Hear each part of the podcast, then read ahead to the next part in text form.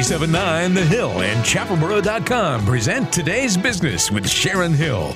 Listen as Sharon Hill discusses trending topics in today's business world with entrepreneurs and leaders in our community and what they're doing to provide innovation and guidance for success. Find this and all episodes at WCHL's website, chapelboro.com. Now, today's business with Sharon Hill on 97.9 The Hill. Thank you for joining us today. My guest is Nathan Ligo, who is the head instructor and executive director at Ligo Dojo of Budo Karate. Nathan, welcome to the show. Thank you, Sharon, for having me. Pleasure.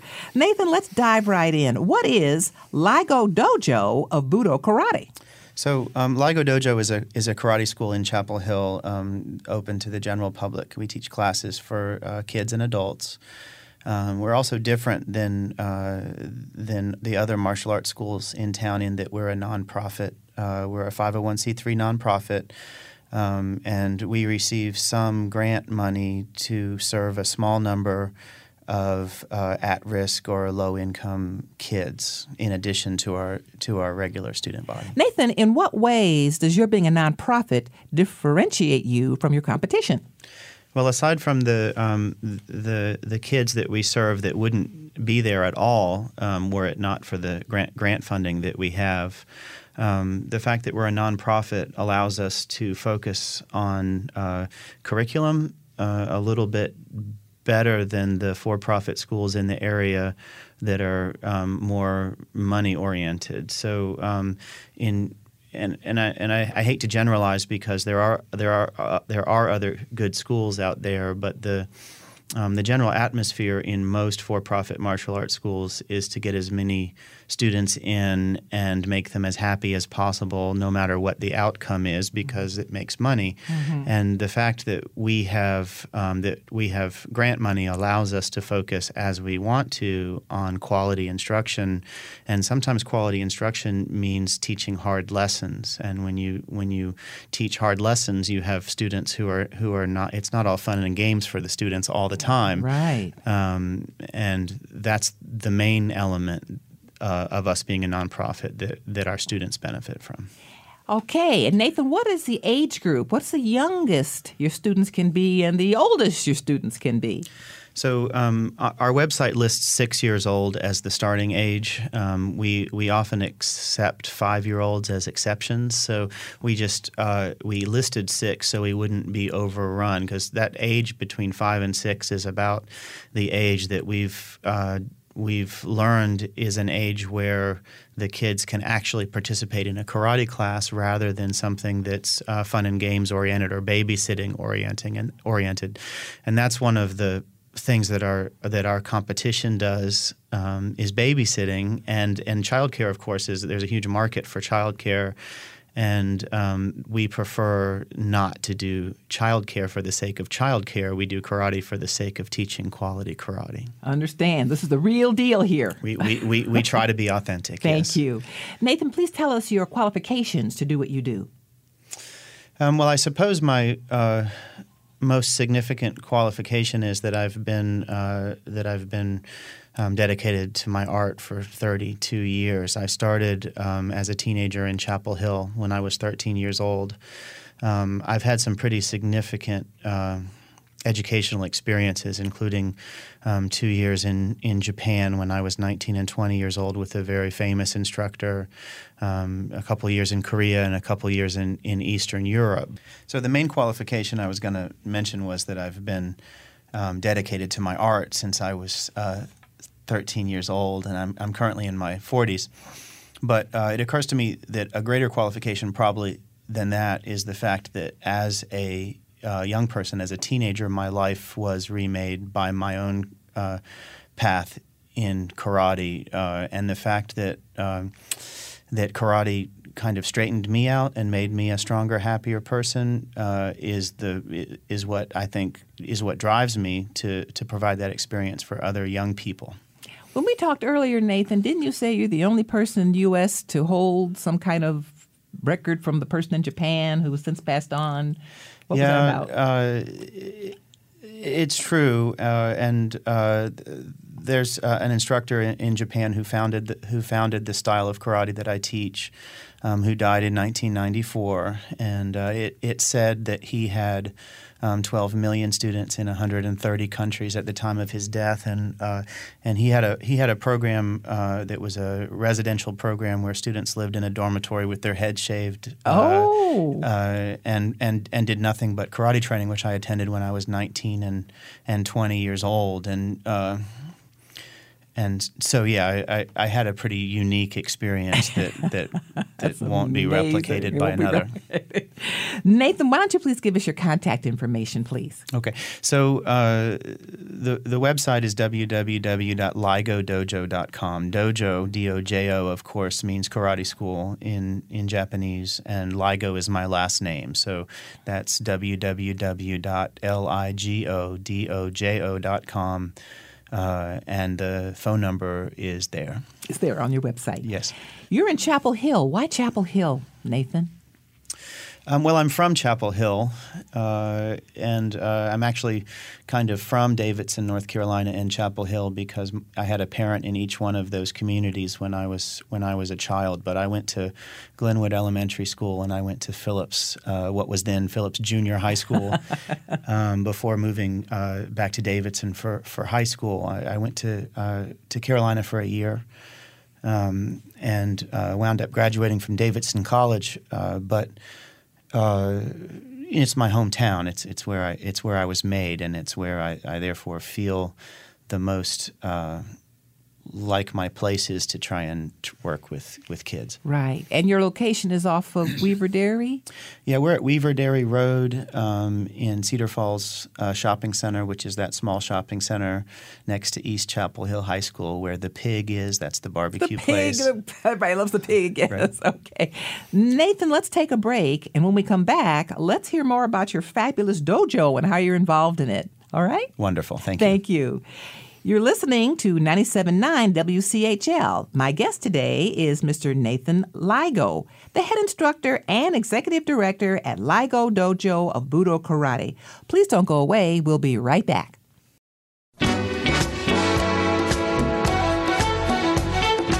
We now return to today's business with Sharon Hill on 97.9 The Hill. Today's business focusing on business, innovation, and success right here in the Chapel Hill Carrboro community.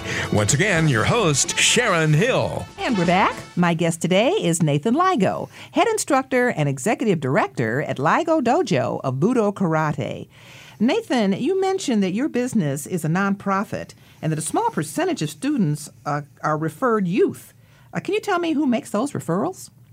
I'm sure. Uh, first, I'd like to emphasize, however, that it is that it is at any one given time it's a small percentage, and that nobody um, knows who you know kids are kids, and nobody nobody knows who's a referred child and who is a non-referred child. But the lion's share of our um, funding comes from JCPC, which is the Juvenile Crime Prevention Council, and the and the funds are directed towards serving kids who are who are delinquent or who are at risk of becoming delinquent. And our our referred kids um, range uh, between the between a very young age and teenagers and it's often that our that our teenagers are are referred by the Department of Juvenile Justice, having having had some kind of uh, having some kind of court experience, and that they are actually court ordered to attend. Um, and uh, we have kids at the younger end of the spectrum who are who in some cases are simply um, economically unable to participate without our support. In fact, um, we have just recently uh, admitted uh, two kids, one six years old and, and her brother who's eight, who are Syrian refugees. Oh my gosh, that's wonderful. Oh man, you're giving back. This is wonderful. Nathan, uh, tell us what, what's a class like? First of all, I understand that nobody knows who the referred students are. I love that. Everybody's equal in your classes. What is a class like? If a parent signs their child, or even if the adult comes in, what can they expect to have happen in terms of the schedule, in terms of the rigor? What's it like? So um, our adult class schedule is from 6:30 to 8:30 uh, Monday through Friday. We have five classes a week, and they're pretty intense classes, being as they're two hours long. Um, and so the average the average student comes in twice a week. Um, some of them have these great ambitions when they start of coming in four and five times a week, but two-hour classes are no joke. And and our classes in particular are, are very are very you know we do the real thing, so it's it's very rigorous.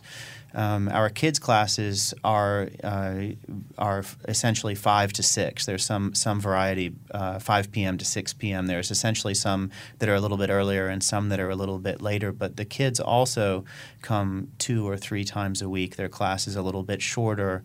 And uh, when kids hit 12 years old, we start to talk with them about their moving into the adult teen class, which is the evening class. Oh. Um, so uh, basically, we have those two classes. Adults and teens are together, and we have students um, who start their training in, in, at the age of 50 or at the age of 52 or, or whatever at, at one end of the spectrum. Yes. And then um, it's basically. Th- uh, the the adult teen class is kind of based on height, and we have we have 13 year olds um, who are who are reaching an, ad, an adult height, so they can train safely uh, with adults. But but the kids class is mostly up to until 12. Up to, up to 12. Got it. That's that's helpful. Everybody, do they have to buy a uniform? What do you call the uniforms in your dojo?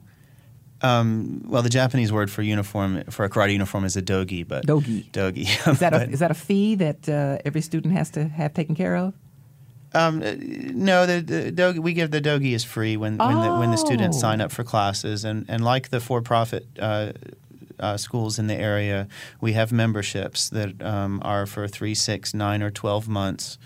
Um, the difference is, is that we tend to be less expensive than the for-profit competition, which is Ah. ironic because we off, we also um, tend to be of a, a, a you know it's kind of like comparing apples to oranges in, Yeah. in that uh, in the in terms of quality. But the, to answer your question, no, uniforms are free. Um, we do we do have memberships uh, and and rely on them in order to um, keep the lights on. That, that makes sense. Thank you very much.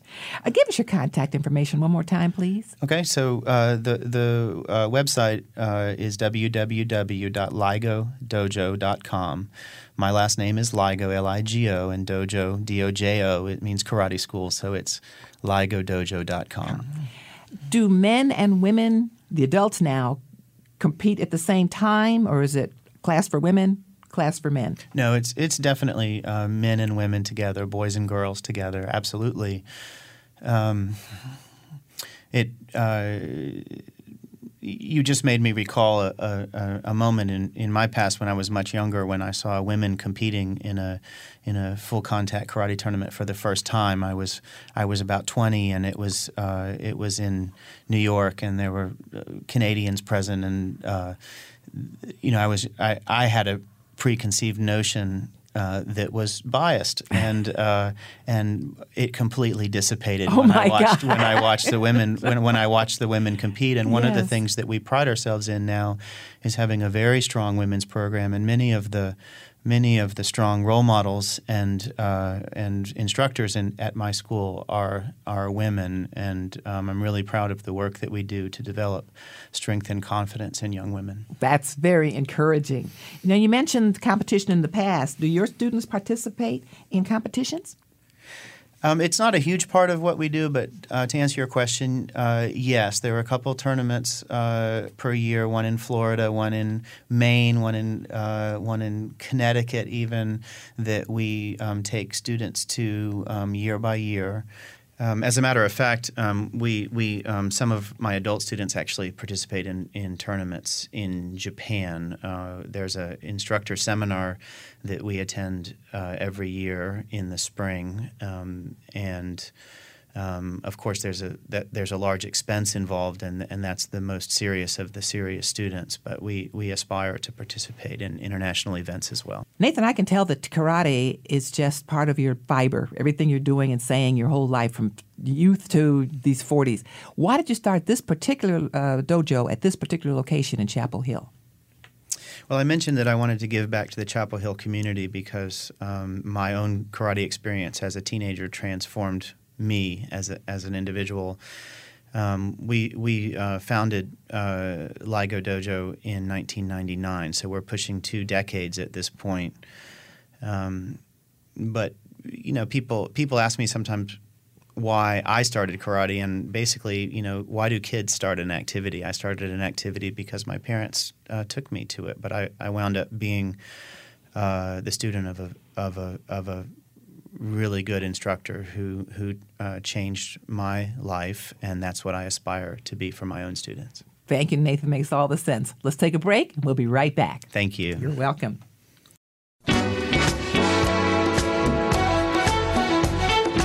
We now return to today's business with Sharon Hill on 97.9 The Hill. Today's business focusing on business, innovation, and success right here in the Chapel Hill Carrboro community.